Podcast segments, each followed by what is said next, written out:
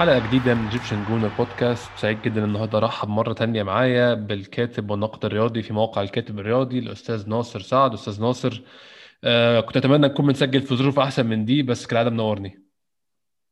أهلا وسهلا فيك أستاذ أحمد ونور نور اللي يستمعون ونورك شخصيا. والحمد لله على كل حال. أنا برضو كان ودي إني أسجل في ظرف أفضل وفي مباراة نكون فايزين فيها لكن الحمد لله على كل حال. يبدو إني صرت زبون للخسائر على قولتهم. بس إن شاء الله إن شاء الله في القادم يعني يكون في ماتشات أحسن من كده. أستاذ ناصر إحنا ممكن هنتكلم عن الماتش ده أنا حاسس ده أكتر ماتش متقسم نصين. أظن أرسنال لعبه يعني ممكن نقول السنة دي حتى.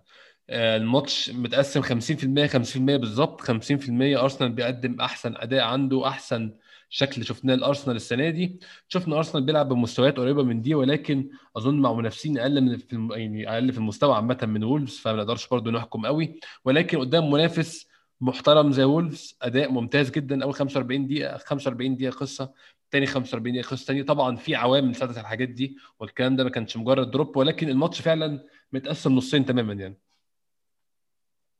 آه بالنسبة للمباراة أنا أحب إني أقول كلمة يعني احقاقا للحق آه يجب أن نقولها قبل ما ندخل في تفاصيل المباراة و... طبعا. والحديث الفني عنها. آه. آه بالنسبة لولفرهامبتون آه كاسم آه الناس تتذكره على أداءاته الموسم الماضي. آه ولكن في حقيقة الأمر ولفرهامبتون في الموسم هذا آه متدني المستوى و يعني ما هو الفريق المخيف حقيقة. إذا كنا راح نتكلم على الأقل عن آخر شهرين في بطولة الدوري آه، لأن آخر انتصار. نعم. اخر انتصار ولفرهامبتون كان ب 29 نوفمبر. يعني نتكلم عن قبل شهرين. هذا كان آخر انتصار ولفرهامبتون في بطولة الدوري لعبوا خلال هذه الفترة. في بطولة الدوري 11 مباراة آه، دون تحقيق أي فوز. آه، إلى أن واجهوا مع أرسنال مرة أخرى وانتصروا على أرسنال. فكان انتصارهم آخر مرة أمام أرسنال والعودة لهم للانتصارات أمام أرسنال. فالفريق اللي إحنا واجهناه ما هو فريق آه، يعني في أفضل حالاته أو على الأقل في حالته الطبيعية عندما راح نتكلم عن أفضل الحالات.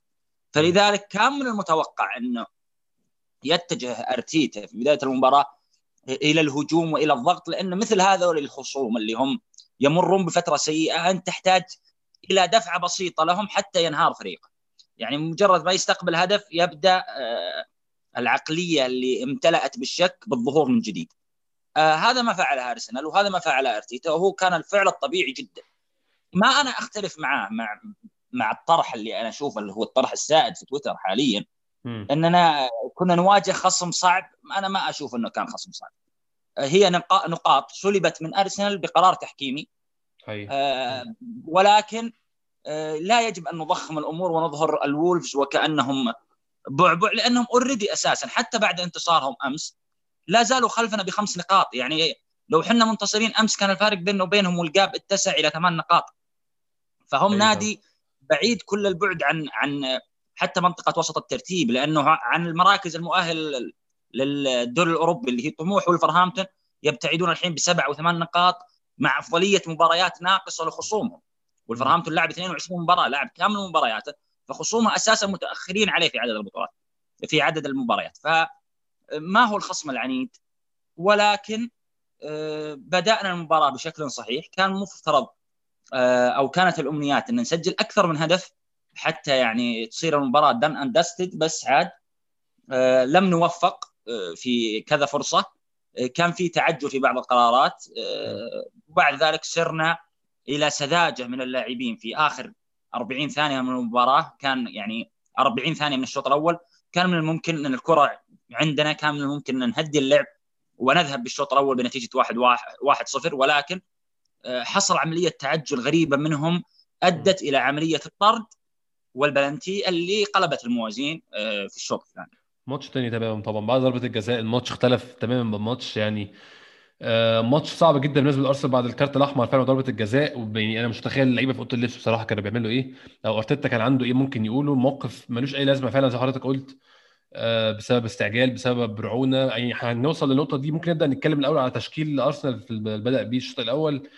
ما أعتقدش إن في اعتراضات أستاذ نصر خالص على التشكيل. يعني خصوصا مع استمرار غياب كيران تيرني منطقي إن سيدريك سواريز أو يعني مش منطقي هو حاليا البديل الوحيد في المكان ده آه، طبعا بعيدا عن الناشئ اللي اتصعد مؤخرا ويتمرن مع الفريق الأول ولكن في ماتش زي ده منطقي. تشوف سيدريك سواريز يستمر آه، في الجبهة الشمال في الدفاع. باقي اللعيبة نفس الفريق ما فيش أي تغييرات. توماس بارتي جراند شاكا في نص الملعب. ايميل سميث رو نيكولاس بيبي بوكايو ساكا قدامهم لاكازيت رباعي الهجوم وبقية الدفاع مع سيدريك سواريز. كان في ديفيد لويز روب هولدنج قلبين دفاع وعلى اليمين هيكتور بيليرين في حراسة المرمى بيرند لينو. أعتقد التشكيل أستاذ ناصر آه أنا الايجابي اللي شفته فيه استمرار نيكولاس بيبي واستمرار إعطائه الثقة إن هو فعلا ماشي كويس في الفترة الأخيرة يستمر على على اللي هو ماشي فيه وفعلا كل مجهوده بجون في الشوط الأول. آه أظن برضو إن استمرار وجود لاكازيت مع الأداء الكويس اللي كان بيعمله وعدم الاستعجال بإرجاع أوباميانج الاثنين النقطتين دول يعني نقطتين إيجابيتين من ناحية التشكيل على الأقل.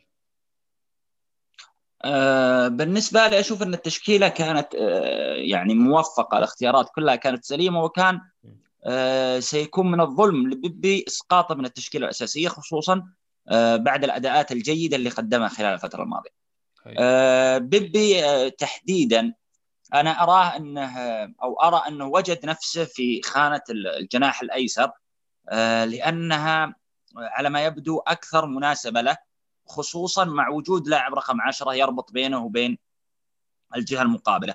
وجوده على الجهة اليسرى جعله يلعب على الرجل اللي هو يرتاح عليها أكثر آه، غير مضطر لدخول عمق الملعب آه، من بدري كما كان الوضع في الجهة اليمنى كنا نشاهد بيبي يضطر انه يدخل إلى العمق آه، في أماكن متدنية من ملعب الخصم يعني قرابة خط النصف. ولكن بعد ما اتجه للجهة اليسرى أصبحت خطورته وفعاليته حقيقية على منطقة الجزاء. وأنا أتمنى شخصيا أنه يستمر آه، أرتيتا بإشراك بيبي لانها فرصة عظيمة للاعب بأن يستعيد مستوياته، إحنا كلنا نعلم أن أوباميانج عاد الآن وكذلك موجود مارتينيلي فالخيارات مغرية نوعا ما. ولكن أنا أتمنى بما إن بيبي آه، في ال form آه، أنه يستمر كلاعب أساسي. بخصوص بقية الأسماء. أنا أرى أن أرسنال وجد التوليفه الصحيحة للرسم الذي وضع أرتيتا وأنا أتذكر اني أنا وياك تكلمنا في آخر ظهور لي معك أنه من الواجب انه يعود ل 4 2 3 1 ومن الواجب انه يعطي سميث رو فرصة. وهذا ما كان ونجح في قلب الصورة أرتيتا آه، بشكل مثالي. يعني في وقت أنا شخصيا ما كنت مقتنع أنه راح يقدر آه، يغير الصورة. آه، ولكن عودته للأبجديات التكتيكية ووضع الرقم 10 وإشراك السميث رو وإعطاء سميث رو فرصة غير من المعادله، إحنا كلنا نعرف انه في فترة من الفترات هذا الموسم تحديدا ممكن يكون كلام هذا في أواخر نوفمبر أو في مطلع ديسمبر. كانت الصحافة كلها تتكلم عن أن أرسنال يستعد لإعارة سميث رو وهذه تكلمت عنها ال ESPN فيعني إحنا آه نشكر آه الله سبحانه وتعالى اولا ثم نشكر آه أرتيتا على أنه تراجع عن هذا القرار وقرر انه يعطي اللاعب فرصة على أمل انه يثبت ذاته وهو فعلا آه، تمسك بالفرصة. لاكازيت آه، عامل مهم لنجاح المنظومة هجوميا. الكثير من الجماهير لا تقدر لاكازيت حقها الكافي لسبب بسيط لأن مهاجم لا يسجل الكثير من الأهداف وهذا أمر منطقي. ولكن في كرة القدم الحالية وفي الرسم الحالي بالنسبة لأرسنال المهاجم الهداف آه، ما هو الضرورة القصوى إذا وجدت حلول تهديفية أخرى آه، لكازيت تواجده أعطى أريحية هائلة لسميثرو وسميثرو بنفسه أعتقد تكلم عن هذا الموضوع وذكر إن لكازيت عامل مؤثر في دخول سميثرو بالفريق وانسجامه بهذه السرعة آه، لاكازيت عامل ربط آه، في. من عامل ربط آه، طولي للملعب من الدفاع حتى الهجوم وفي نفس الوقت يستطيع عمل دفاع ربط عرضي لجهات الملعب فهو محطة ممتازة للبناء حولها ولذلك أنا ما أشوف أن التشكيلة معيوبة. حتى في جماهير تكلمت عن اختيار ديفيد لويز لنكن واقعيين بعض الشيء. ديفيد لويز شارك آخر مباراتين وقدم أداءات جيدة ممكن انه يكون فيها هفوات وهذا أمر طبيعي ولكن اختياره مقدما على جابرييل أمر منطقي بالإحتكام إلى المباراة السيئة اللي قدمها جابرييل في كاس. أمام ساوثهامبتون في الكاس. فلذلك كان من المنطق اختياره وأنا أشوف إنه آه للأسف اللاعب المكروه دائما يسهل الاصطياد عليه ولويز لاعب مكروه فعليا يعني حتى أنا شخصيا أكره ديفيد لويز. ولكن أمس بالذات اللاعب لم يكن يستحق الطرد وكان مقدم شوط لا بأس فيه أو شوط جيد إلى أن أتت اللقطة اللي قرر فيها كريج باوسون إنه يظلم أرسنال بطرد غير منطقي تكلم عنه الجميع. حتى جون تيري بنفسه تكلم وقال لا يمكن انه يكون هذه اللقطة فيها طرد. بلنتي ممكن ولكن طرد من المستحيل لأن نية الاحتكاك معدومة وفي نفس الوقت نية أو القرار اللي موجود من الفيفا أنه لا يوجد عقوبتين إداريتين تنفذ إلا في حالة التعمد. وهنا عملية التعمد منتفية لأنه واضح ان ما في أي احتكاك والدليل إن المهاجم آه اللي هو ويليام خوزيه مهاجم ولفرهامبتون لمس ركبة ديفيد لويز. يعني حتى ما لمس آه مفصل ديفيد لويز أو ديفيد لويز دخل عليه بالقدم. الاحتكاك أصبح في أعلى ركبة ديفيد لويز معناته إنه تداخل بين لاعبين جالسين يركضون فقط. آه. للامانه أنا ضد الانتقاد اي ضد الانتقاد الجارح اللي ناله لويز لأن القرار فعلا مخجل للحكم نفسه قبل ما يكون مخجل للعبة. ده حقيقي فعلا. يعني أنا بالنسبة لحالة الطرد يعني امبارح حتى كنت كاتب على تويتر متفق 100% مع الكلام ده. الحكم بيدور على أي حاجة يحسبها. الحكم عايز يحسب ضربة الجزاء. هو ده مش مجرد يعني أنا مش عارف إزاي ده بيحصل في وجود الفار بصراحة. بس هو الفار هم مجرد زودوا إنسان جديد بي بيأكد على قرار الحكم مش أكتر. يعني هو الفار بقى وسيلة فضيحة زيادة للحكام. الحكام في انجلترا بالتحديد إن الحكم لما ياخد قرار غلط بيلاقي واحد ياكد على قراره غلط عشان هو مش ناوي أصلا غير قراره. فده كمان دل على شيء يدل على فشل الحكام الإنجليزي إن مش واحد بس في وسط لما اللعبة سريعة قرر قرار غلط لا ده واحد تاني قاعد على مهله وخد الوقت وخد الفيديو وبرده قرر نفس القرار غلط. يعني شيء بشع وفضيحة أنا ما أعرفش إزاي الموضوع هيعدي بصراحة. كان في كلام أستاذ ناصر إن أرسنال هيشتكي آه، برضه عندنا كذا سؤال عن الموضوع ده في فقره الأسئلة بس كان في كلام إن أرسنال هي حي... هيعترض على الكارت الأحمر أو على ايقاف الكارت الأحمر. وده هيحط أظن الاتحاد الإنجليزي في مأزق. هو لو قبل اعتراض أرسنال ورفع الايقاف على ديفيد لويس اللي هو ماتش واحد عشان الكارت الأحمر مش بسبب آه، سوء أخلاق أو مش بسبب آه، يعني بالإنجليزي violent conduct لو رفع الإيقاف فعلا ده يبقى اعتراف ضمني من الاتحاد إن القرار خاطئ.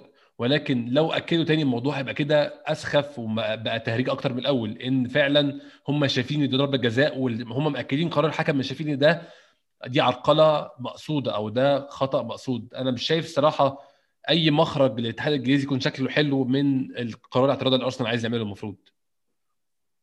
آه بالنسبة للاتحاد الإنجليزي هو دائما يعمل على حماية حكامه.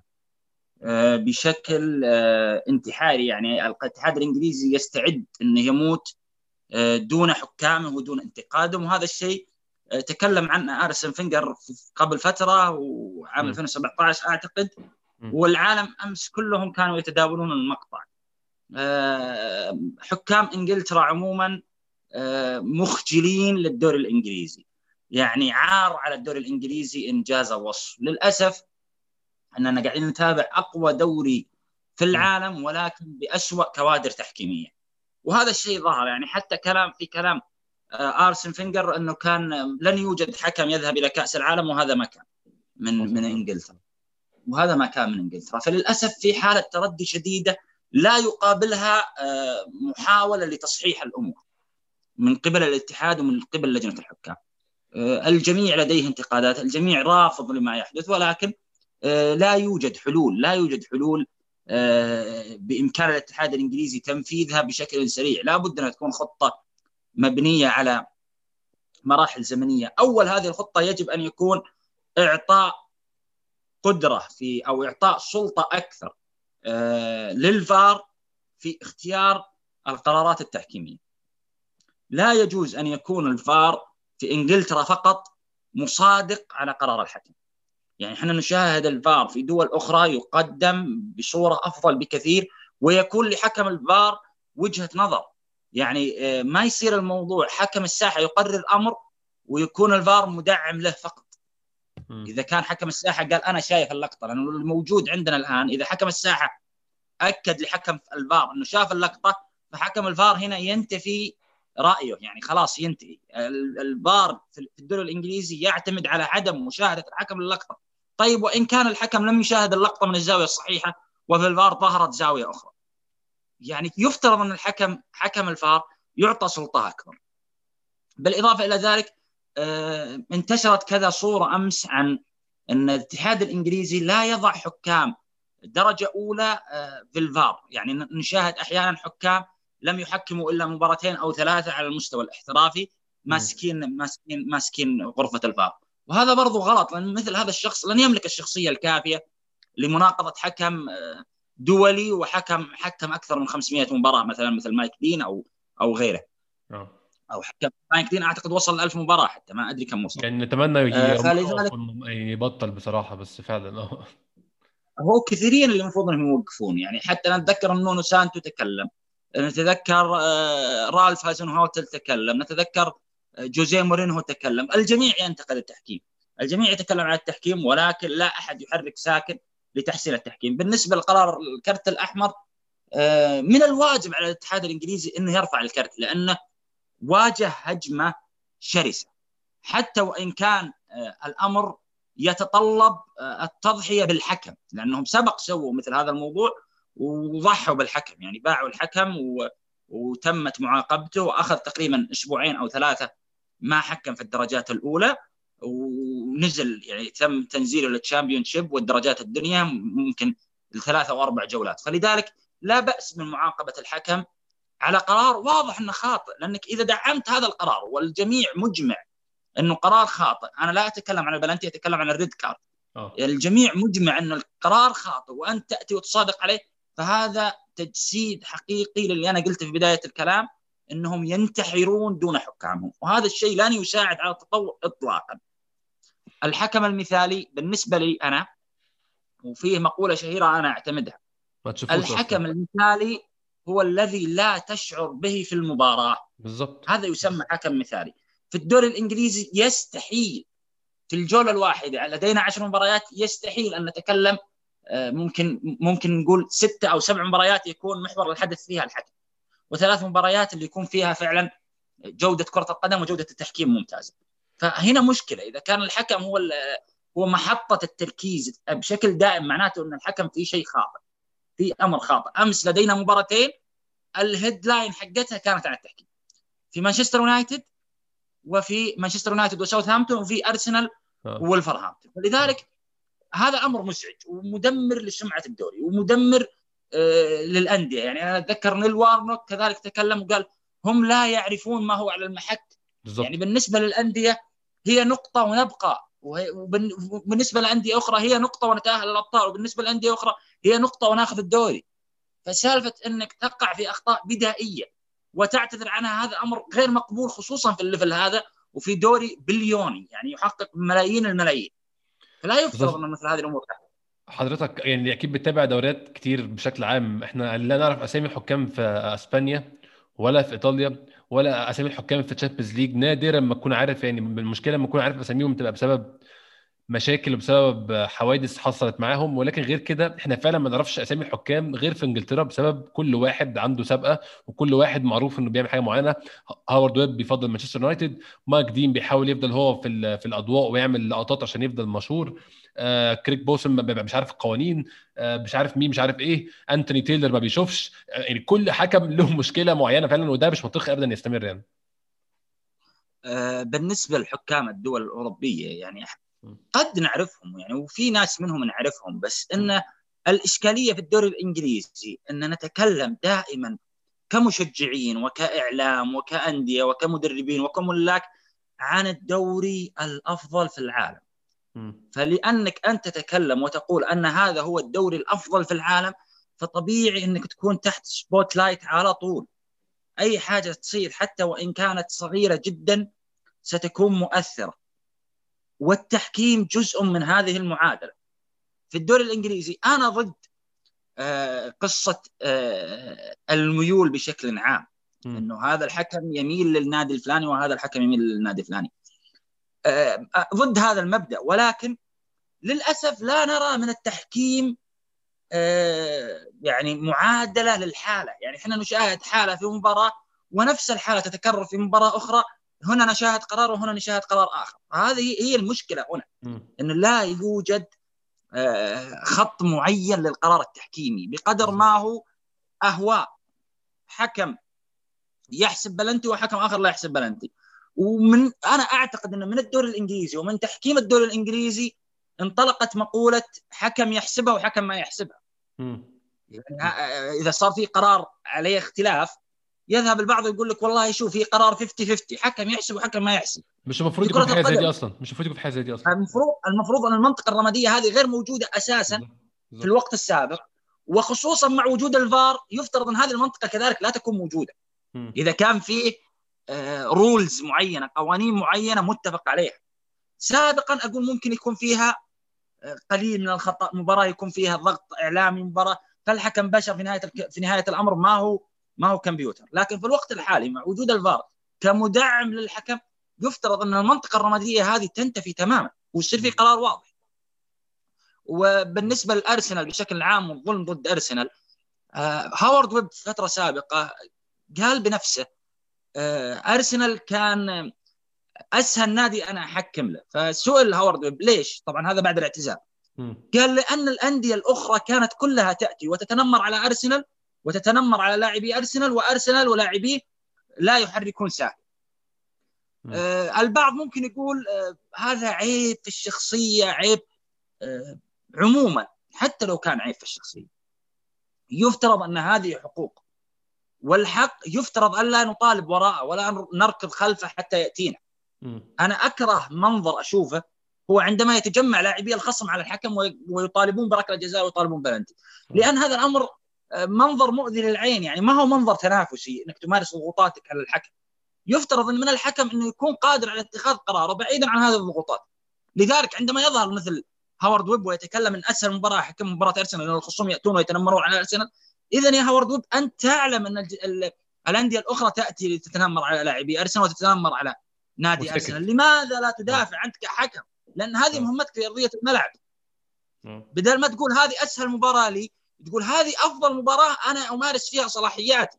لأن في نادي يعتقد أنه يقدر يتنمر على نادي آخر. أرسن فينجر أنا أعتقد أنه توقف ممكن ستة ولا سبع مرات في مسيرته معانا كلها بسبب قرارات تحكيمية وطرد من على من على خط التوجيه أو على من من من الدكة. م. وكذلك راح يطرد يطرد غيره ومورينهو طرد كثير. ليش؟ لأن في عند المدربين قناعة إن هذه مباراة النادي تسهل يسهل التحكيم له وهذه مباراة النادي راح يعقدنا وراح يتعبنا.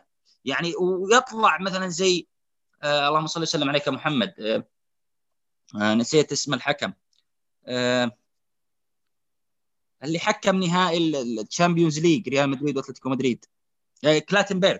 آه كلاتنبرغ آه. يظهر اي يظهر ويتكلم ويقول آه كان من الصعب إني أحسب ركلات جزاء في في, في مسرح الأحلام في الاولد ترافورد. هنا نتكلم هنا نتكلم عن في إشكالية لدى الحكام في إشكالية في عقلية الحكم نفسه. يفترض ان مع الفار يعطى صلاحية للفار كبيرة حتى تعدل من هذا الحكم. لا أن نستمر في أهوائنا وأن الحكم لا يمس وقراره يمشي حتى وإن اختلف معها الفار وخلينا يعني. ننتقل لجزئيه لجزئية أخرى تكتيكية وفنية لأن الكلام عن التحكيم يطول مش هيخلص فعلا مش هيخلص فعلا ده حقيقي. وعندنا كمان أسئلة برضو على التحكيم وعلى إحنا ممكن نعمل إيه كلعيبه وكنادي عشان نحسن الموقف ده. بس أنا عايز أتكلم في الإيجابيات القليلة اللي عندنا في الماتش هي كلها في الشوط الأول أرسنال الشوط الأول الأستاذ ناصر كان زي ما انت قلت بدأ بداية قوية جدا عشان عارف إنه بيلعب فريق تحت ضغط وفريق في الفترة الأخيرة مش بيقدم أحسن مستوياته. أرسنال كان آه، يعني كان أيام معينة. توماس بارتي كان بيلعب أحسن شوط ليه من ساعة ما جه أرسنال وما لعبش ماتشات كتير بسبب الإصابة وبسبب آه، تعدد الغيابات بشكل عام ولكن كان بيلعب شوط ممتاز جدا أو الشوط الأول.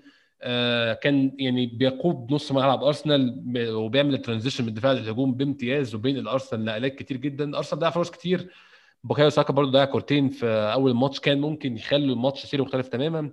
زي ما ذكرنا نيكولاس بيبي كان بيعمل ماتش ممتاز الشوط الأول سميث رو كان مش بيقدم أحسن ماتشاته ولكن كان بيعمل الدور المطلوب منه بصراحة. لاكازيت كان عامل ال link ممتاز جدا ما بين نص الملعب وبين آه لعيبة الونجات ساكا وبيبي. أظن الفريق بشكل عام معانا في رأيي الشخصي آه بلرين يعني ده رايي شخصي كانش بيقدم أحسن ماتشاته في أول شوط. ولكن أرسنال بشكل عام كان بيلعب ماتش كويس جدا في الشوط الأول لحد ما حصل التغيير. شفت إزاي؟ أو يعني نحاول على الأقل نحاول نطلع أي إيجابيات من أداء أرسنال الشوط الأول. متخيل حضرتك أرسنال يعرف يبني على الأداء بتاع الشوط الأول ده في الماتشات الجاية وممكن يستمر بنفس الشكل إزاي؟ آه الأداء بشكل عام في الشوط الأول كان آه، ممتاز. ما هو المثالي ولكنه كان أداء ممتاز. وأعتقد إنه كان ممكن أن ننهي المباراة لو وفقنا في بعض الفرص. لكن آه أنا في جزئية للأمانة آه يعني شايل همها الفترة القادمة ألا وهي جزئية وجود ظهير أيسر بقدم يمنى. حتى إن أرتيتا تكلم عن الموضوع هذا قبل 10 أيام وكان أحد تبريراته بعد التعادل قدام كريستال بالاس إذا ماني ناسي. آه، الظهير الأيسر بقدم يمنى يعني يكون جيد أمام الخصوم اللي راح تدافع بخطوط متدنية جدا. ولكن أمام الخصوم التي تفكر بأنها تضرب أرسنال عن طريق هذا الأمر راح يكون سهل. يعني شاهدنا في ظرف 10 أيام تقريبا رالف هازن هوتل يضع جناح بقدم يمنى أمام سيدريك ليجبر سيدريك على الارتكاز على قدمه اليسرى.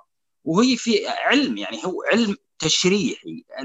صاحب القدم اليمنى يكون ارتكازه على القدم اليمنى أفضل من ارتكازه على القدم اليسرى. فلذلك حتى في عملية التوازن في عملية الوقوف يعني ممكن شاهدنا أمس أكثر من لقطتين أو ثلاثة سيدريك يقع بسبب عملية التوازن. أوه. إنه يتم مراوغته ويطيح لأن عملية التوازن صعبة على القدم الغير رئيسية غير القدم القوية بالنسبة له. فشاهدنا رالف هازنهوتل يضع جناح أيمن. شاهدنا آه، سولشاير ينقل راشفورد من محل قوته ومحط قوته في الجهة اليسرى ويضعه في الجهة اليمنى أمام سيدريك. مما أجبر آه، أرتيتا بين الشوطين على إخراج مارتينيلي وإدخال ويليان على أمل أنهم يقدرون يطلعون الكرة من الخلف لأن مارتينيلي من اللاعبين اللي يعشقون آه، اللعب خلف ظهور المدافعين يعني يحب يستلم الكوره في منطقة مرتاحة. فكان الوضع في اليسار دفاعيا مارتينيلي قدم مباراة ممتازة ولكن هجوميا الفريق ما كان قادر يخرج الكره من وراء بسبب الضغط الهائل اللي كان يمارس على جهة سيدريك حتى دخل ويليام فتنشطت الجهة اليمنى. آه، قليلا لأن ويليام يستطيع الاستلام في مناطق متدنية ولا يطلب الكره خلف المدافعين يطلب الكره في رجله. فصار في طلوع بالكره نعم. أمس أيضا شاهدنا أمام ولفرهامبتون آه، الولفز كانوا يهاجمون بنسبة 40% من آه، من هجومهم كانت على جهة على جهة سيدريك من جهة تراوري وسميدو. آه، وكلهم بأقدام يمنى يعني لا تراوري ولا سميدو فهذا الأمر راح يستمر مستقبلا لا قدر الله أصيب تيرني يعني وكانت إصابته طويلة. لذلك أنا كنت أتمنى وأتكلم كثير في تويتر على ضرورة قدوم ظهير أيسر بقدم يسرى. أما بخصوص برلين آه، برلين أنا آه، من الناس اللي مقتنع من مستوياته آه، متذبذبة. مباراة ممتازة والمباراه اللي بعدها ينزل ومباراة تكون جيدة ومباراة تكون فوق المتوسط. وهذه مشكلة لأي لاعب اللي هي فترة عدم الاستقرار. ولكن في نفس الوقت أنا أشوف إن في عليه هجوم هائل جدا. وهو حط أساسا أو وضع في البلاك ليست. يعني ما متى ما كان هناك مشكلة أو هناك انتقاد يوجه لتشكيلة أرسنال يكون برلين آه، في أول في أول ثلاث أسباب. أنا أتمنى انه يكون حكمنا على الأقل على الأشخاص مرتبط بأداء فوري بأداء لحظي، إحنا كلنا متفقين على الأداء متذبذب. ولكن لكل مباراة يجب أن يكون منظورها على ما يقدمها اللاعب في الملعب. فاللاعب قدم مباراة ممتازة مثلا أمام مانشستر يونايتد ولكن لا أحد يتذكر لماذا؟ لأنه لاعب آه، في ال blacklist موجود آه. الناس لا تتكلم ولا تثني لكن الناس تتمسك وتتشدق باللحظه التي التي يقدم فيها اللاعب آه، مستوى منخفض. أنا لم اشاهد من برلين أمس مستوى متدني بالعكس أنا شاهدت مباراة جيدة بالنسبة لظهير أيمن. ممكن الجماهير تتوقع شيء أعظم بكثير ولكن في نهاية اليوم يجب أن نكون هادين خصوصا مع اللاعبين اللي مثل برلين. لاعب تعرض لإصابات خطيرة في مسيرته. آه، لا زال قادر يعني ما وصل البوتنشل حقه. لا زال أمام أفضل سنوات مسيرته. نتكلم عن برلين 25 26 سنة. لا زال أمام ثلاث سنوات على أفضل سنوات مسيرته. وهذه قالوها المدربين وقالها أرسن فينجر مثلا إنه أفضل سنوات اللاعبين التي تكون بين ال 27 وال 30 اللي يبدأ من ال 27 يكون في قمة عطائه حتى يصل لل 30 ويبدأ العطاء بالتراجع. فإحنا مقبلين على أفضل سنوات برلين. يجب أن نكون هادين ويجب أن نكون آه، عادلين في التقييم. بالنسبة لبارتي أنا طرح علي سؤال.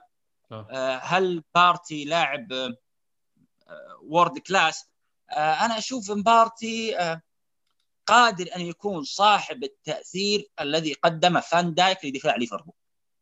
ولكن شريطة أن يتواجد حوله من يستطيعون إخراج هذا الأمر. آه بارتي في المباريات اللي تواجد فيها من بعد الإصابة نعم لم يكن آه لم يقدم أداءات جبارة، لم يقدم أداءات عظيمة. آه ولكن هي هي مسألة وقت لأن اللاعب تغيب لفترات طويلة واللاعب أساسا آه، غير معتاد على الغياب بسبب الإصابة لأنه سجل الإصابات عنده شبه خالي قبل قدومه إلى أرسنال. آه، فأنا أعتقد إن بارتي راح يوصل الاعلى المستويات الممكنة خلال الفترة القادمة. بالنسبة مثلا للبيبي بدأ اللاعب يمسك السلم التصاعدي على الجهة اليسرى وأتمنى أن يستمر أرتيتا في إشراكه. لا أن يعني يفسد هذه السلسلة من التصاعد بركنه على الدكة من جديد. لاعب يقدم مستوى جيد وكان في عنده هزة في الشخصية. آه الآن بدأ يكسب شخصيته بدأ يكسب الثقة آه بدأ يحاول يجب أن يعطى الفرصة. حتى لو قد لا قدر الله عانى هذا الأمر إنه يجهد أو يتعرض للاصابه مثلا لا بأس بذلك لأنها راح تكون داعم نفسي له. على عكس لما يكون عندك لاعب يقدم مستويات عالية وفجأة بلا مبررات تركنا في الدكه أنا أتمنى أنه يشرك كلاعب أساسي وأعتقد أن هذه أطول سلسلة شارك فيها بيبي متتاليا كلاعب أساسي. في الدوري. وأتمنى كذلك أنه يستمر. وأتمنى أنه يستمر في ذلك. هذا بالنسبة للشوط الأول. طيب.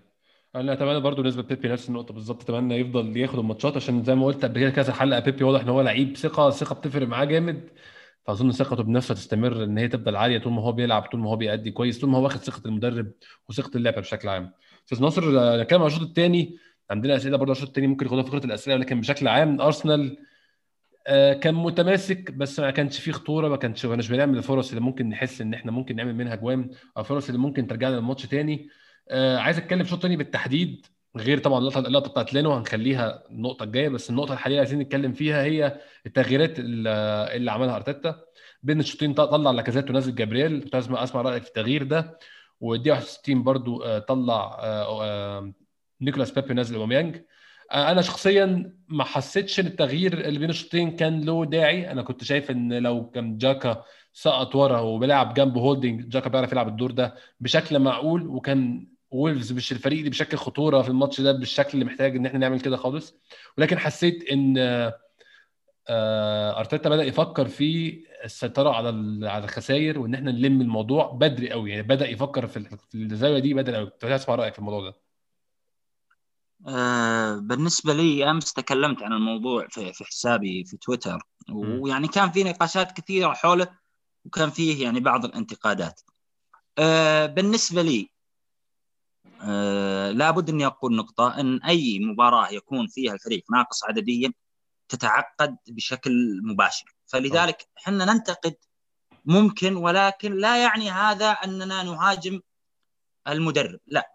إحنا ننتقد قرار ممكن نشوف إنه كان في أجدى منه وكان في أفضل منه فقط لا غير. ولكن المباراه إحنا عارفين إنه بالنقص العددي آه الأمور صعبة على المدرب وعلى اللاعبين وعلى الجمهور كذلك. آه بالنسبة لي أنا من الناس اللي تقتنع إنه كان من الواجب أن يبقى لاكازيت لأطول فترة ممكنة في الملعب.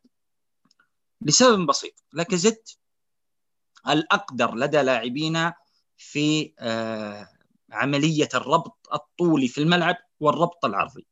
فحنا كنا نحتاج هذه المحطة بالذات لتكون ركيزة في الهجمة المرتدة.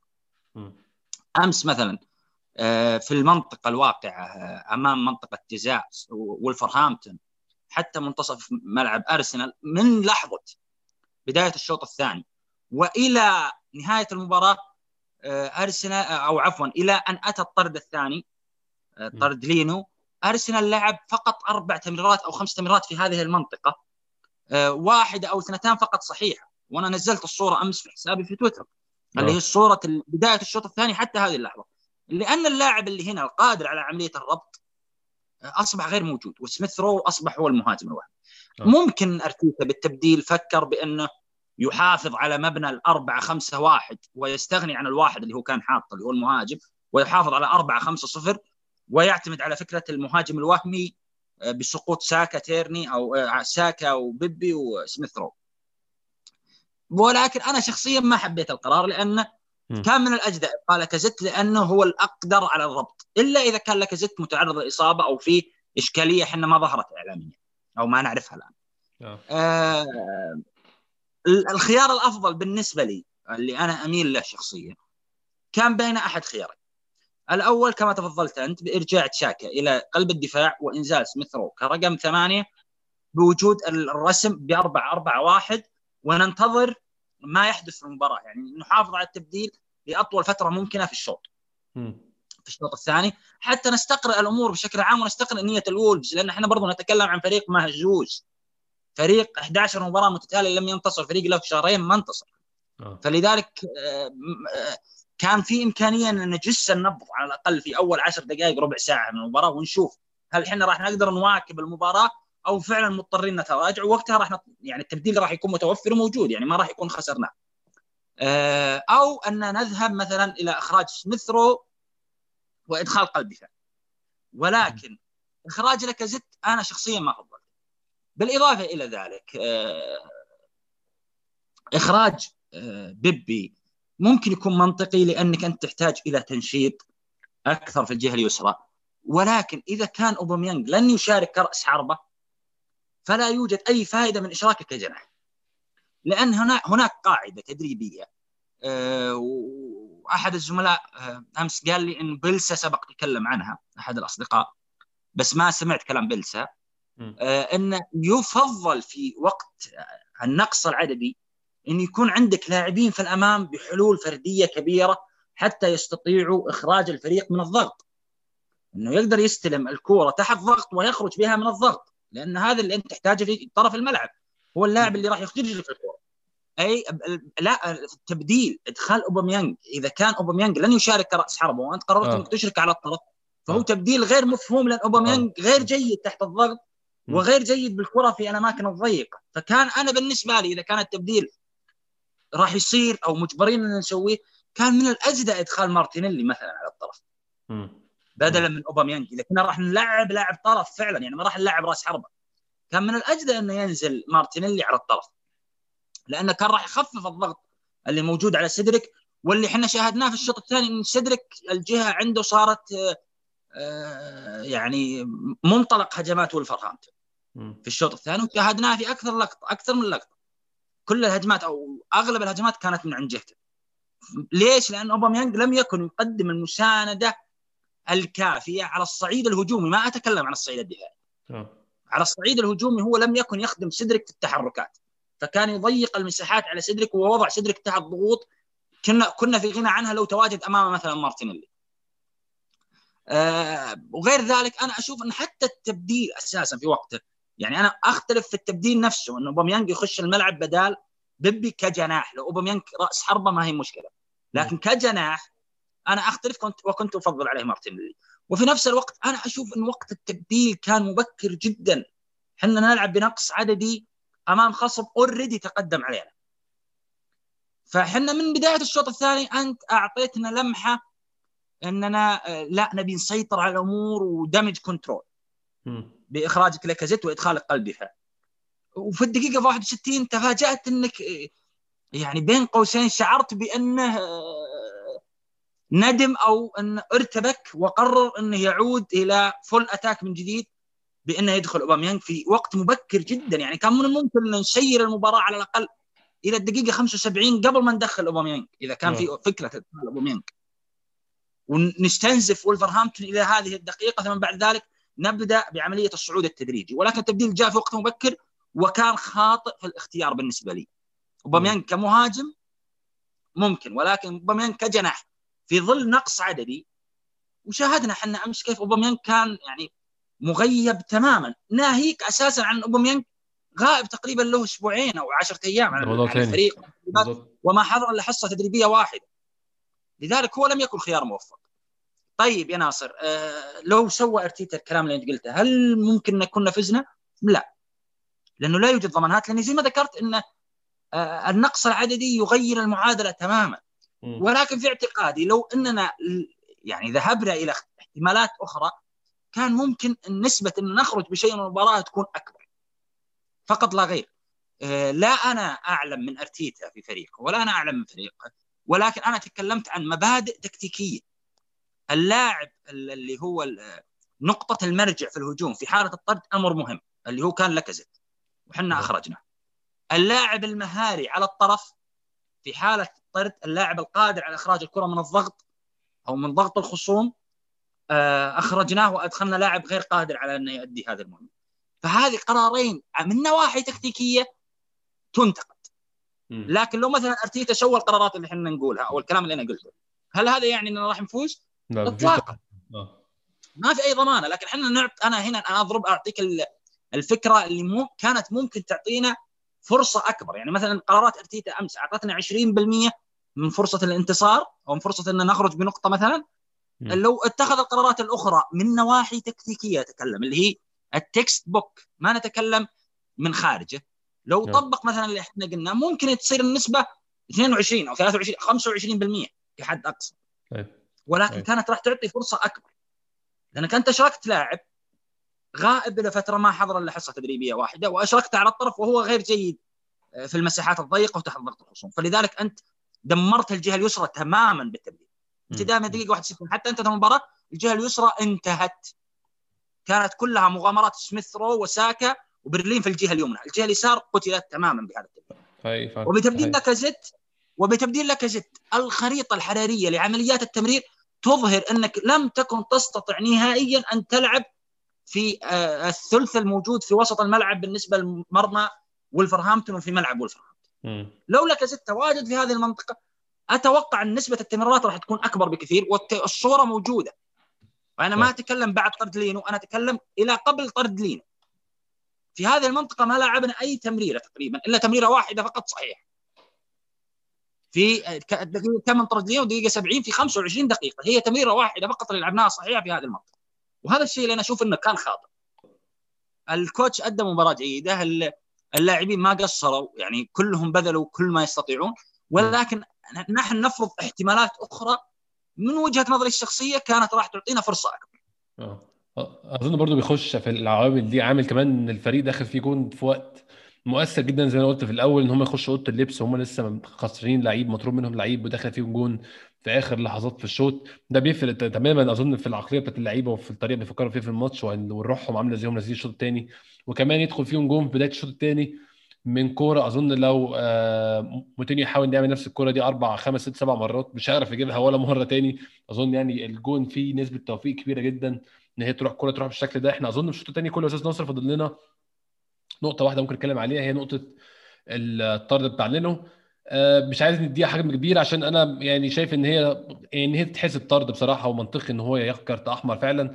أنا بس أنا ما فهمتش سبب الطرد. هم كانوا قالوا في الآخر إن سبب الطرد هو إن هو منع فرصة تسجيل هدف محققة. أنا مش شايف دي فرصة تسجيل هدف محققة. ما أعرفش إن حضرتك رأيك إيه وتتفق معايا ولا لأ.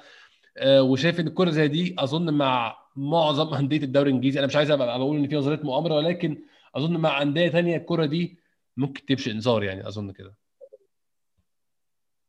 أه والله شوف أستاذ أحمد أه بالنسبة لقرار لينو أه أنا شخصيا كنت راح أطالب بكرت أحمر لأني ضد نعم هو قرار أنك لا تعطي آه، قرارين إداريين في نفس الوقت ولكن آه، هنا لينو تعمد ضرب الكرة بيده اليمين خارج منطقة الجزاء. سواء كانت فرصة محققة كانت الكرة رايحة للجول كانت ما هي رايحة للجول عملية التعمد. يعني لينو كان في خيار إنه لا يلمس الكرة بيده وقرر إنه يلمسها بيده. هو اساء تدير الكرة تماما يعني. اي هذا الأمر لو صار له reverse مثلا وصار ضدنا إحنا حنذكر طعمه راح يكون م... اي راح يكون مؤلم لأنه خلاص بيصير الأمر سهل على الحارس. متى ما شفت مهاجم متقدم أو خارج أو في عملية انفراد اطلع له خارج منطقة الجزاء وتعمد إنك تخش على رجلك مثلا. تعمد إنك تضرب الساق لا تضرب الكورة لا تطلب الكوره أو إذا مثلا مر منك وأنت في حالة وقوف اسحب التيشيرت. وامنع من تسجيل هدف أنت آخر لاعب في الملعب. أو مثلا كانت الكرة طويلة بينك وبينه وشعرت إنك ما راح تقدر تأخذها براسك ورحت وأخذتها بيدك من أمام المهاجم. فهي أنا بالنسبة لي أنا أشوف إنه في هذه الحالة بالذات إذا تعمد الحارس ارتكاب مخالفة يعني كان مخير في عدم ارتكابها وتعمد ارتكابها بالصورة اللي إحنا شفناها أمس أنا أشوف إنها كرت احمر اللي هي في لقطة لينو ولكن مثلا في لقطة أخرى مهاجم منفرد وحاول مراوغة الحارس والحارس لعب الكورة ويعني ما لمس الكوره وضرب في اللاعب في النهاية هنا وجدت نية الدخول على الكوره آه،. لكن في حالة لينو أمس أساسا لم يكن متواجد لاعب مع لينو. عشان نقول لينو دخل على اللاعب آه، وأخطأ اللاعب ولمس الكوره لا لينو كان في حالة سهلة وخرج لمسها بيده. لا أنتقد لينو لأن الوضع أساسا المناخي أمس في الملعب ما كان جيد. فأنا أعزو الأمر إن قد يكون mismanagement عند لينو أو مثلا آه يعني ما شاهد الكره بشكل صحيح أو انه تغير اتجاهها. هذا الأمور واردة المناخ أساسا في الملعب كان آه. سيء. بالظبط هو مع مع اجواء الملعب والميه الكورة ممكن تكون نطت نطة هو ما قدرهاش أو تخيلها تنط إيه يعني هو وارد إنه يكون أساسا حتى بالنظر اختلفت عليه اتجاه الكورة. آه ده في نهاية اليوم لينو لينو حصل على انتقاد أمس. ولكن يجب أن نتذكر أن آه، وجود أرسنال في المركز اللي هو موجود فيه حاليا لينو مساهم فيه بشكل كبير. يعني لينو أنقذ فرص محققة ضدنا آه، كبيرة جدا, جدا سواء جداً. الموسم الحالي أو الموسم الماضي أو الموسم الأول مع عمري آه، في تلك الفترة. لينو كان جبار خلال فترته معنا. ممكن خلال المسيرة كلها يقع في أربع خمس أخطاء كل الحراس يخطئون في مسيرته معنا. ولكن بمجمل الأداءات لينو كان رائع جدا ويجب أن نخفف الانتقاد. للأسف حنا آه، كجمهور أرسنال درجة السمية عندنا مرتفعة. وهذا هو الأمر المؤسف لأنه آه، من السهل جدا أن نقلب على اللاعبين ومن السهل جدا أن يتحول لاعب محبوب إلى مكروه إلى أبعد درجة. يجب م. أن نكون هادئين. يجب أن نقيم بهدوء أكبر. يجب أن لا نكون عاطفيين. يجب أن نكون عقلانيين في الحكم. جمهور أرسنال العاطفة تتحكم فيه وهذا أمر منطقي. هم نادي كبير وللأسف لا يرون فريقهم في المكان المناسب ولكن يجب أن نكون عقلانيين في الحكم. خطأ واحد لا ينفي آه، إنجازات كبيرة حصلت قبل هذه الفترة. لينو كان حارس ممتاز في طول مسيرته مع أرسنال إلى هذه اللحظة. آه، بيعة مارتينيز أو منافسته مع مارتينيز. مارتينيز ابن النادي لا يجب أن تؤثر على حكمنا عليه كحارس. أنا أشوف إن كثير من عملية انتقادات لينو مرجعيتها الأساسية آه، إخراج مارتينيز ابن النادي على حساب. حتى وإن كانوا في مستوى واحد يبقى في النهاية قرار مدرب. وقرار مدرب فضل لينو على مارتينيز. هذا لا يعني إن إحنا نقلب على لينو لأن لينو حارس ممتاز. أي. حارس يقدم أفضل ما يمكن. فيجب أن يحترم هذا المجهود ولا يقلب عليه الجمهور بسبب خطأ أو خطأين أو بسبب تصريح كلمة أو كلمتين. هذه وجهة نظري الشخصية. هي فعلا أظن دي احسن حاجة ممكن نختم بيها الجزء الأول فعلا. آه، أنا قلت رأيي في موضوع لينو قبل كده كذا مرة إن ان لما يبقى عندك حارسين واحد لاعب لعب ماتشات كتير قوي فوق ال 200 ماتش في في ال career بتاعه وحارس تاني ال career بتاعه 10 سنين أو 11 سنة. لعب فيهم 10 ماتشات حتى لو 10 ماتشات دول لعبهم بامتياز منطقي جدا لما يجي لك في أبو 10 ماتشات 20 مليون تبيعه فورا بدون أي تفكير. ده قرار منطقي جدا ولا يعني أعتقد أي حد عنده خلاف مع أرتيتا في قراراته كلها أظن ده القرار الوحيد اللي بيبقى متفق معاه فيه. أنا في ناس من اللي بتكلم معاهم يعني ما بيحبوش أرتيتا معترضين على كل قراراته لكن القرار ده بالتحديد ما فيش يعني موافقين عليه شايفين ده قرار منطقي جدا. ففعلا لأنه اساء التقدير امبارح واساء التقدير في ماتش مش مناسب خالص الماتش اوريدي كان بايظ ومعكوك عكة مش مستاهلة. ولكن يعني طبعا ده جزء من حظ أرسنال إحنا اتعودنا عليه بشكل عام في السنين اللي فاتت وفي كل السنين عامة اللي عهدناها بأرسنال. آه، إحنا ممكن ناخد بريك سريع جدا ونرجع ناخد كل الأسئلة اللي أنتوا بعتوها لنا على تويتر. استنونا.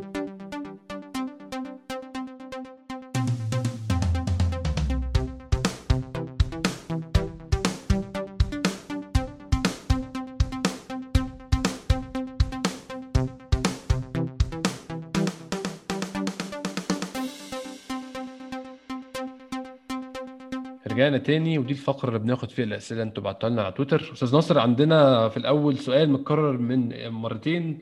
عندنا من يوسف ات زعتر 21 الفريق امبارح لعب مطلوب منه اثنين وفريق وولفز كان متوتر. أرتيتا يحسب له إنه خلى الفريق ثابت حتى في وقت زي ده ولا ما هو رأيكم؟ عندنا سؤال من محمود كابتن كيمي بعيدا عن التحكيم والقوانين واللوائح. كل مرة بيتم فيها الطرد ده خامس طرد في الموسم. الفريق بيفضل متماسك مع أرتيتا ومش بيحصل الانهيار بتاع إن إحنا نشيل أربعة خمسة ستة سبعة زي ما كان أحيانا كتير زمان بيحصل. شايفين ده إزاي؟ وإيه رأي حضرتك فيه يا أستاذ نصر؟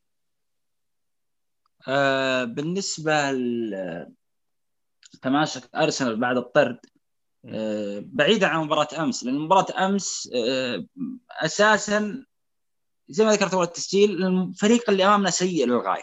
آه. يعني لو كنا موفقين المباراه كانت تنتهي أساسا حتى قبل عملية الطرد. فهو سيء للغاية لكن في باقي عملية الطرد آه، لا يوجد مشجع أرسنالي يستطيع أن ينكر التحسن العظيم الذي طرأ على الجانب الدفاعي في أرسنال. آه، الأندية التي تجيد الدفاع ب 11 لاعب تكون قادرة على أنها تدافع ب 10 لاعبين حتى لو اختلفت النسبة بشكل بسيط. آه، فأرتيتا عملية دفاعية في فريقه تحسنت كثير وربما تكون كل الانتقادات الموجهة لأرتيتا على عمل الفريق الهجومي فقط. لا بالنسبة للعمل الدفاعي أرتيتا فريق متماسك جدا. لذلك لو نرجع عبر التاريخ كل الأندية اللي آه، كانت تجيد عملية الدفاع كانت في حال تعرضت للطرد لا تنهار ربما تخسر مباراة ولكن لا تنهار. يعني لا تقلب المباراة إلى مهرجان أهداف. ليش؟ لأن أساسا أندية متماسكة دفاعيا تستطيع أنها تربط خطوطها بشكل جيد دفاعي. فهذا اللي أنا أشوف انه خلانا نظهر بشكل متوازن جدا مع أرتيتا بعد في مباريات في عدد من المباريات التي تعرضنا فيها للطرد إن كان فريقنا يبقى متوازن. يعني إحنا نتذكر مثلا آه، تشيلسي كان فريق دفاعي وكان في مباريات تعرض للطرد وكان الفريق يبقى متماسك. حتى من ضمنها المباراة المباريات اللي كانت في ال Champions League اللي حققوها عام 2012 كان فريق متماسك لأنه أساسا فريق دفاعي.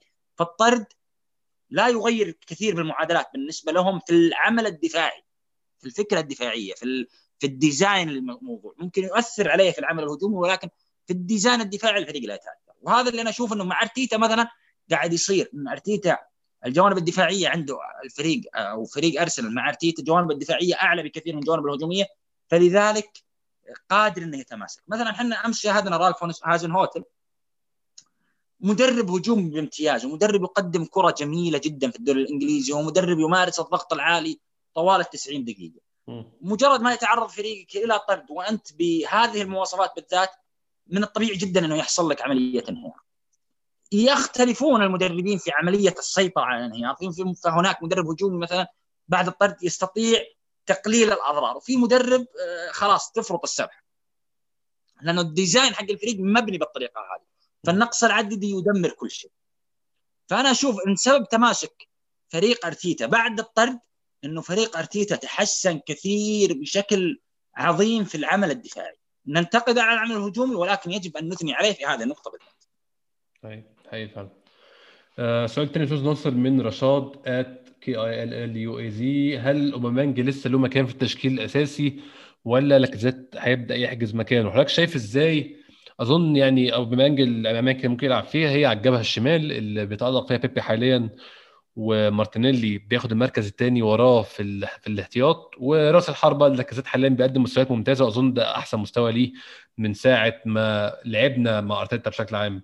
أو ممكن برضه نقول إن هو نهاية الموسم اللي فات كان ناهي الموسم بشكل كويس بعد كده بدأ الموسم ده خطه ثلاثة مش كان بدايها بداية سيئة ولكن عودة الأربعة آه، في الدفاع اتحسن كتير لاكازيت بيلعب تحتيه صانع العاب شكله اتحسن كتير. شايف أوباميانج مكانه فين وترتيبه فين في في الرباعي الهجومي بشكل عام؟ آه للأسف إنه يعني آه المنظومة الحالية اللي قاعد يحاول يخلقها أرتيتا آه يعني لا تشترط وجود لاعب جناح أيسر غير قادر على إيجاد حلول فردية. وفي نفس الوقت تتطلب مهاجم يستطيع الربط. وللأسف إن الصفتين هذه منتفية في اوباميانج فليس هو الجناح الأيسر. المهاري وفي نفس الوقت ليس هو رأس الحربة القادر على الربط. هو رأس حربة يميل إلى الركض خلف الخطوط. وطلب التمريرات خلف خلف المدافعين. آه بالنسبة لي أنا لو لو مكان أرتيتا آه، راح أفكر جديا في نقله إلى الجهة اليمنى. تحويل اوباميانج إلى جناح أيمن. للاعتماد اولا على آه، نقطة قوته وهي قدمها اليمنى الأمر الثاني إعطائها اريحيه في الجهة اليمنى يعني راح تكون عملية المراوغة واللعب على الخط أسهل له من الجهة اليسرى لأن الخط راح يكون أقرب لرجله اليسار إذا كان في الجهة اليسرى على عكس الجهة اليمنى راح يكون الخط أقرب لرجله اليمين اللي هي تعتبر نقطة القوة أو نقطة الارتكاز بالنسبة له. ولكن آه، يجب أن يكون الأمر تدريجي. حاليا المتواجدين يقدمون أفضل ما يمكن ولذلك يجب أن يستحق اوباميانج أن يعود إلى التشكيلة الأساسية. لا أن يعطى لا أن يهدى هذا الأمر خصوصا اللي موجودين يقدمون أداء جيد. متى ما حصل هناك زعزعة وقتها لا بأس بعملية التغيير وعملية التجريب. ولكن أنا بودي شخصيا اني أشوف اوباميانج على الجناح الأيمن على الأقل لمباراتين أو ثلاثة متتالية حتى نشوف يعني أو نرى هل ممكن ينجح هناك أو خلاص نكتفي بوجوده كرأس حرب. متخيل ممكن ينفع؟ يعني هو أوباميانج آه، وجوده ناحية الشمال كان هدفه إن هو بيعرف يدخل لجوة أو يضم لجوه ويلعب برجله اليمين بحيث يبقى قدام المرمى مفتوح ويعرف يعمل دوره كمهاجم. متخيل ده ممكن يكون شيء ينفع يعرف يعمله ناحية اليمين؟ آه لا أنا بعلمك وش وجهة نظري. آه أوباميانج في الجهة اليسرى مع أرتيتا بالذات بالأسلوب الذي يميل للكرة الدفاعية. نجح كان كجناح أيسر لأنه كان مطلوب بال final product. آه يعني مطلوب باللمسة الأخيرة. أوباميانج كان يستلم الكرة في أغلب الأحيان في مناطق مرتفعة جدا وفي وضعية 1 1 في 1 يعني maximum يعني يكون هو والمدافع مدافع واحد.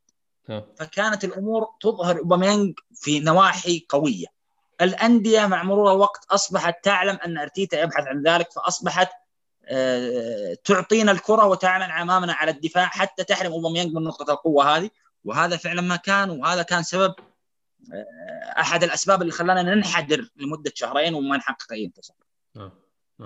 فلذلك فلذلك زي ما ذكرت لك إن هذه النقطة الأساسية اوباميانج كجناح أيسر في نجاحه مع أرتيتا اللي في الكرة الدفاعية لأن إحنا شاهدنا أوباميانج كجناح أيسر مع مع أرسن فينجر في وقت سابق ومع إمري وكان هداف وناجح في الجهة اليسرى. لأنهم كانوا يلعبون بأسلوب هجومي آه، يعني كبير ان صح التعبير. مع اختلاف جودة الكرة المقدمة طبعا ولكن يتكلم إنه كان كانوا يلعبون كرة هجومية فكان أرسنال في كل مباراة يحقق على الأقل سبعة أو ثمان فرص. صحيح. مع أرتيتا الأمر هذا تناقص العمل الهجومي تناقص. آه، فأصبح آه، أوباميانج بعيد عن المرمى وأصبح غير مطالب بال final product فقط لكن مطالب بأشياء أخرى. مطالب بأنه يستطيع أنه يربط الجهة اليمنى بالجهة اليسرى مطالب أنه يراوغ لاعبين أو ثلاثة وهذه ما هي نقطة قوة أوباميانج. فإما أن نتحول ل all attack يعني نتحول إلى نادي هجومي وقتها راح يرجع أوباميانج يبدع كطرف أيسر أو انه ننقل الجهة اليمنى على الأقل عشان نعطيه فرصة إنه يلعب على الخط مو شرط إنه يضم للعمق يلعب على الخط. يعني آه يعامل معاملة الجناح الأيمن صاحب القدم اليمنى. نفس مثلا ادامه راوي نفس استغلال ولفرهامبتون في الموسم الماضي لادامه راوي كجناح أيمن بقدم يمنى ويلعب على الخط كيف كان سلاح قوي له. من غير ما ممكن نجرب من غير ما أقطع حبل افكار حضرتك شايف إن هو ممكن يعمل حاجة زي دي؟ لو خدنا في الاعتبار سنه ولياقته البدنية الحالية؟ أنا أعتقد انه راح يقدر إنه يمارس شيء من ذلك على الجناح الأيمن ولكن الأمور هذه لا تعرف إلا بالتجريب. آه، طبعا. لابد أن نشاهدها في الملعب حتى نحكم عليها. حقيقة. أنا أطرح حل أطرح حل وفكرة أخرى بالنسبة لاوباميانج لأنه في الجهة اليسرى آه، بعيدا عن المرمى ما راح يخدمنا بشكل كبير. فإما أن أرتيتا يوجد طريقة يخلي اوباميانج رأس حربة ناجح أو انه يجعله جناح أيمن ويعني نعطي الأمر آه، التجربة الكافية. يعني هي أمور بسيطة. ان نجرب الأمر. نجح كان بها ما نجح no آه، harm يعني ما فيها ضرر. طيب طيب. أه ولكن معلش أستاذ أحمد بس عشان أكد على نقطة. آه تفضل. المنظومة الحالية ناجحة. لا يجب أن يزج فيها اوباميانج إلا إذا كان يستحق أو إذا كان في لاعب حصل له drop. لكن أه. المنظومة الحالية تقدم مستويات ممتازة. أنا أتفق 100% بصراحة مع مع الحكم ده. ده سؤال من العرفج 22 ات 22 العرفج بيسألنا بيبي مستواه في ارتفاع إيه الأسباب وهنا بد... وهل بدأ يحلل قيمته المادية؟ أظن إحنا جاوبنا جزء كبير من السؤال ده آه، في الجزء الأول. آه، بيبي أظن لعيب ثقة وأظن أستاذ ناصر بدأ بياخد ثقة وبدأ يلاقي إن هو نفسه بيلعب وبيجيب اجوان يعني أظن الجون اللي جابه امبارح ده جون ثقة 100% إن هو فضل مصمم لحد ما وصل في الآخر وجاب الجون في الآخر يعني. آه صحيح أنا أشوف إنه آه حتى أرتيتا نفسه تكلم عن النقطة هذه في لاعبين يحتاجون إلى أن تكون ثقتهم النفسية بأنفسهم عالية جدا حتى يقدم أفضل ما لديه. آه بيبي خلال فترته معانا يعني أنا ما أتذكر إنه شارك في ثلاث مباريات دورية متتالية. أنا شخصيا لا أتذكر ذلك ممكن يكون حصل. نعم. بس إنها ثلاث مباريات دورية أو أربع مباريات دورية متتالية آه، إن حصلت فقد تكون مرة واحدة بس في نعم. إن كانت حصلت معانا. فأنا. أشوف إنه نسبة نسبة من نجاحه يعود إلى إشراكه كجناح أيسر لأنه أوجد نفسه هناك بطريقة جميلة. فأصبح يلعب بحرية أكبر خصوصا مع وجود سميث رو إلى يمينه وسميث رو يقدم عملية ربط ممتازة بالنسبة له. فشاهدنا بيبي في اليسار يقدم مستويات جميلة جدا وملفتة. سواء أمام ساوثهامبتون أو حتى أمام مانشستر يونايتد أو حتى أمام الولفز أمس إلى أن حصل ما حصل. طيب وأتمنى أن يستمر كجناح أيسر. طيب. عندنا عبد الإله at D L R T H Z بيسألنا ليه لأنه كل ما يبدأ يسكت المنتقدين يرجع بخطأ أسخف من اللي قبله؟ أظن جبنا برضو جزء كبير من السؤال ده في آخر الجزء الأول. آه يعني هو لأنه حظه وحش إن هو غلط في ماتش الدنيا كانت معكوكه فعلا يعني هو الحارس الطبيعي اللي حظه عادي ماتش يكون فريقه كسبان 2 3 0 ويعمل غلطة يدخل جون 2 3 1 هيتعلم من الغلطة والغلطة مش تاثر على فريقه بالسلب والموضوع هيعدي بس هو لأنه فعلا حظه سيء. أنا مش فاكر له الغلطة دي وغلطة ثانية كانت في ماتش تشيلسي وبرده أدت لتعادل تشيلسي بعديها أدت لخسارة. فهو حظه سيء في الأخطاء اللي بيعملها وأتمنى إن شاء الله من الفترة الجاية دي الموضوع ده يقل أو يختفي تماما يعني. عندنا أستاذ ناصر سؤال آه، متكرر مرتين. عندنا من علي ديوان بغض النظر عن الطرد صح ولا لأ هل أنتم شايفين إن أرسنال هو ضحية الفرق الكبيرة تحكيميا بيتمثل بيه عشان ما حدش يقول آه، في محاباة للفرق الكبيره وسؤال تاني من من أحمد عصام. شايفين الحل إيه مع موضوع التحكيم؟ عشان الموضوع بوخ جدا. كان في عبد الإله رد عليه برضو قال له الحل هو ان إحنا نعمل زي ساوثهامبتون ونقدم طلب رسمي للرابطة بعدم تعيين لحكام معينين آه، لماتشاتنا عشان يعرفوا على الأقل إن في حركة من النادي أو النادي فعلا معترض على اللي بيحصل. حضرتك شايف إن في حل لموضوع التحكيم ده ولا يعني هي قضية خسرانة. ارسنال فينجر بيتكلم في الموضوع من زمان وبينتقد زمان والانتقاد والخناق ده ما أداش غير إن التحكيم بقى أوحش معانا كمان. هل شايف الحل إزاي وشايف المعضلة دي حلها؟ آه، للأسف التحكيم حله الوحيد يكون من الاتحاد الإنجليزي. يعني إحنا لا نستطيع تقديم حلول. لا نادي أرسنال يقدر يوجد حل م. للمشكلة وللماساه ولا ولا غير أرسنال. حتى باحتجاج ساوثهامبتون هي أمور شكلية فقط. يعني ما هي أمور راح تكون صاحبه تاثير عميق ومؤثر. آه، بالنسبة إن هل ارسنال ضحيه يعني يعني سمعت أنت قبل شوي كلام هاورد ويب بنفسه وانه قال إنه أسهل نادي يتم التحكيم له هو أرسنال لأنه الأندية كانت تتنمر عليه وكانت لاعبين أرسنال هادين أو يحافظون على هدوءهم رغم هذا التنمر. فأنا أشوف إن في نسبة من هذا الموضوع صحيحة. ولكن مرة أخرى هناك فارق بين المستحقات أو بين آه، ما لك وما عليك. ما لارسنال وللاعبي أرسنال أن يطبق النظام ولكن أن يكون النظام رهينة رهينة باعتراضي أنا. يعني أنا أشوف هذا شيء خاطئ. يفترض إن في قرار القرار هذا ينفذ سواء أنا طالبت فيه واعترضت عليه أو لم أطالب فيه ولم أعترض عليه. هو قرار إداري تحكيمي يفترض أن ينفذ. لا يجب أن يكون القرار رهينة مطالبة أو رهينة اعتراض. لأنه وقتها خلاص ما فائدة التحكيم ما فائدة التحكيم إذا كان هو ينتظر أن أحمد يعترض أو ناصر يعترض. لا أنت عندك قرار عندك لائحة طبق اللائحة لا نطالب بأكثر من ذلك. فهذا فهذا هذا ما يجب أن نعمل عليه وما يجب أن, أن يعني يحاول الاتحاد الإنجليزي تحسينه. بالنسبة نعم. للأندية حتى وإن اعترضت حتى وإن تكلمت الأمر ما راح يتغير كثير يعني. طب إحنا ممكن نعمل إيه يا أستاذ نصر عشان إحنا ممكن نعمل إيه يا أستاذ نصر عشان إحنا من ناحيتنا نوصل على الأقل لنفس المستوى أو نفس عدد أو نفس الريت أو تكراريه الأخطاء اللي بتحصل مع أندية تانية. يعني في أندية تانية الأخطاء ما بتحصلش معاها بالكمية دي أو بالعدد ده. أنا أنا عارف ده ممكن يبان كلام طفولي أو كلام مش منطقي بس هو فعلا أرسنال بيحصل معاه أخطاء تحكيمية. أنا مش هقول نظرية مؤامرة مش هقول إن حد مستقصده ولكن بيحصل معاه أخطاء تحكيمية أكتر من بقيه الأندية. هل في حل إن إحنا ممكن نبدأ نكف الاذى ده عن عن نفسنا شوية؟ أنا أعتقد إنه يجب أن نمارس ضغوطات إعلامية. إن أمكن. بالضبط كده. يعني عبر عبر أذرعة النادي من صحفيين مثلا أو عبر آه، يعني أحاديث المدرب. يعني آه، إنها تكون أكثر حدة باتجاه التحكيم. ممكن هذا الأمر لا يظهر ناتج. ولكن على الأقل يعني راح يعطيك الشعور بأنك حاولت على الأقل. يعني أنا أعرف إن ساوثهامبتون أمس بالبيان آه، أو بالاحتجاج اللي رفعوه.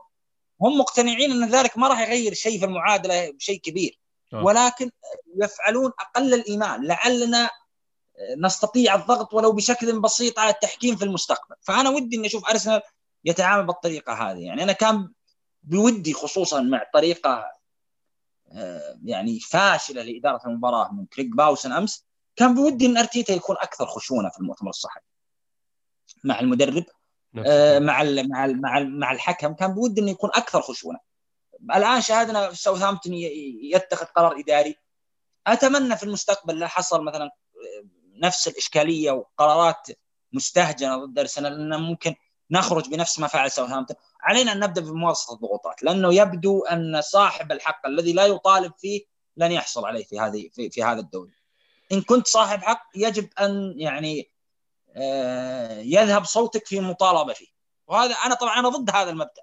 ولكن للأسف هو المبدأ السائد. ده اللي ماشي. نعم. في في شخص أرسل لي سؤال لازم اني أعطيه يعني الإجابة آه وحقه إني أجيب. تفضل آه في أحد الأخوان سألني وذكر لي آه هل أرسنال يستطيع انه يلعب على أكثر من بطولة هذا الموسم أو المفترض أرتيتا يضحي ببطولة لأجل حساب أخرى الدوري الأوروبي أو الدوري مم. أنا بالنسبة لي أنا أشوف انه يجب أن نبقي الخطين متعامدين إلى آخر الخط لأن الدوري هذه السنة متقلب جدا آه يعني ممكن لو تمسك سلسلة انتصارات جيدة تلحق بخصومك الأندية في صعود ونزول مباريات آه، غير محسومه تتغير نتيجتها بسرعة مباريات غير مضمونة موجودة في الدوري. فأتمنى فعليا أن نبقي أو نبقي الخطين متوازيين إلى أطول فترة ممكنة. على الأقل وأقل الإيمان نضمن مركز آه، دوري أوروبي لأن عدم التأهل للدوري الأوروبي والأبطال السنة القادمة راح يكون كارثة. فإذا أهملنا بطولة الدوري وركزنا على الدوري الأوروبي وللأسف مثلا حصل أي سبب من الأسباب وخرجنا من الدوري الأوروبي فإحنا يجب أن لا ننسى مثلا إن السنة الماضية خرجنا من اولمبياكوس وارد أن نخرج أمام أي خصم. خرجنا من الدوري الأوروبي فوقتها راح نكون في وضعية سيئة لأن خرجنا اوريدي أساسا من بطولة الكؤوس بطولة الكاسين المحلية. فلا بد أن نبقي الأمور أطول فترة ممكنة بخطين متعامدين. لذلك أنا كنت أطالب والله بظهير أيسر بديل لأنه لا زال في الموسم يعني عدد ممكن يصل إلى 27 أو 28 مباراة. هو عدد كبير. آه، لا نضمن آه، كورونا وضغط الجدول ممكن يتم تأجيل المباريات ويضغط جدول أرسنال ويصير وقتها نلعب ثلاث أربع مباريات في ظرف 10 أيام فراح تكون متعبة. آه، ولكن رأيي الشخصي أن يجب أن نبقي الخطين متعامدين إلى أطول فترة ممكنة. يجب أن متوازيين عفوا إلى أطول فترة ممكنة، يجب أن نستمر في الدوري بنفس الحدة ونبقى يقظين وحذرين في الدوري الأوروبي ونحاول الوصول إلى أبعد منطقة ممكن. نتمنى إن شاء الله. أظن ماتش بنفيكا بيمثل فرصة يعني مش صعبة. أظن بنفيكا بيمر دلوقتي بظروف صعبة كنادي برده مش بيقدم أحسن مستوياته. فرصة إن إحنا نعدي الدور اللي بعده. وال Europa League عامة بشكل عام بيمثل فرصة منطقية لدخول Champions League وإن إحنا فعلا حافظنا على مستوانا اللي لحد قبل ماتش لحد يعني آخر الشوط الأول امبارح كان ممتاز. نحاول نحافظ على المستويات الأخيرة دي. ممكن تكون البطولة دي. طريق حقيقي لل Champions League غير الدوري اللي هو بيبدو صعب مع كل ماتش مع كل خسارة مع بسبب الفترة السيئة اللي مرينا بيها في نوفمبر وديسمبر. آه، أستاذ ناصر بشكرك تاني جدا على كل وقتك وكالعادة استمتعت جدا بالحديث معاك وإن شاء الله هنكررها في المستقبل وتكون ماتشات بقى يعني فوز مش ماتشات حزينة زي الماتشات دي. بإذن الله وأنا أسعد بالظهور معك والعفو أستاذ أحمد. وفي الختام آه، كما اعتدت أن أقول هي آراء كروية تقبل الصواب وتقبل الخطأ ومتغيرة بتغير آه، الحقائق وبتغير الظروف.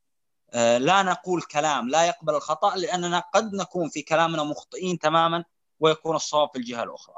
ولكن هي وجهات نظر تقدم وتبدأ تنتقد حتى تتعدل كما هي أي شيء كما هو أي شيء آخر آه، في هذه الحياة يعني لسنا نتكلم من كتاب منزل ولسنا نتكلم في حقائق. نحن نتكلم في آراء والآراء متغيرة بتغير الظروف وبتغير المعطيات. الحقائق هي الوحيدة الثابتة والحقائق ليست في مجال نقاش لا في هذا البودكاست ولا في غيره لأن الحقيقة حقيقة لا تتغير حتى وإن أردنا تغييرها.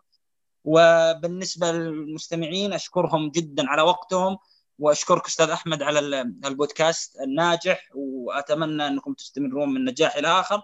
حتى ألقاكم كما ذكرت أنت بإذن الله في في انتصار المرة القادمة. بإذن الله أتمنى إن شاء الله أستاذ ناصر. شكرا جزيلا ليك تاني على وقتك. إن شاء الله يكون في حلقة بعد ماتش أستون فيلا. نتمنى إن شاء الله الماتش ده يكون فيه عودة تاني لانتصارات. ماتش صعب مع فريق بي مش يعني مش مش عايز أقول بينافسنا عشان إحنا تحته بس هو فريق معانا في نفس المنطقة في الدوري. نتمنى إن شاء الله نكسب الماتش ده عشان نضيق الفرق كمان. بشكركم تاني إن أنتوا تسمعونا. واشوفكم إن شاء الله الحلقة الجايه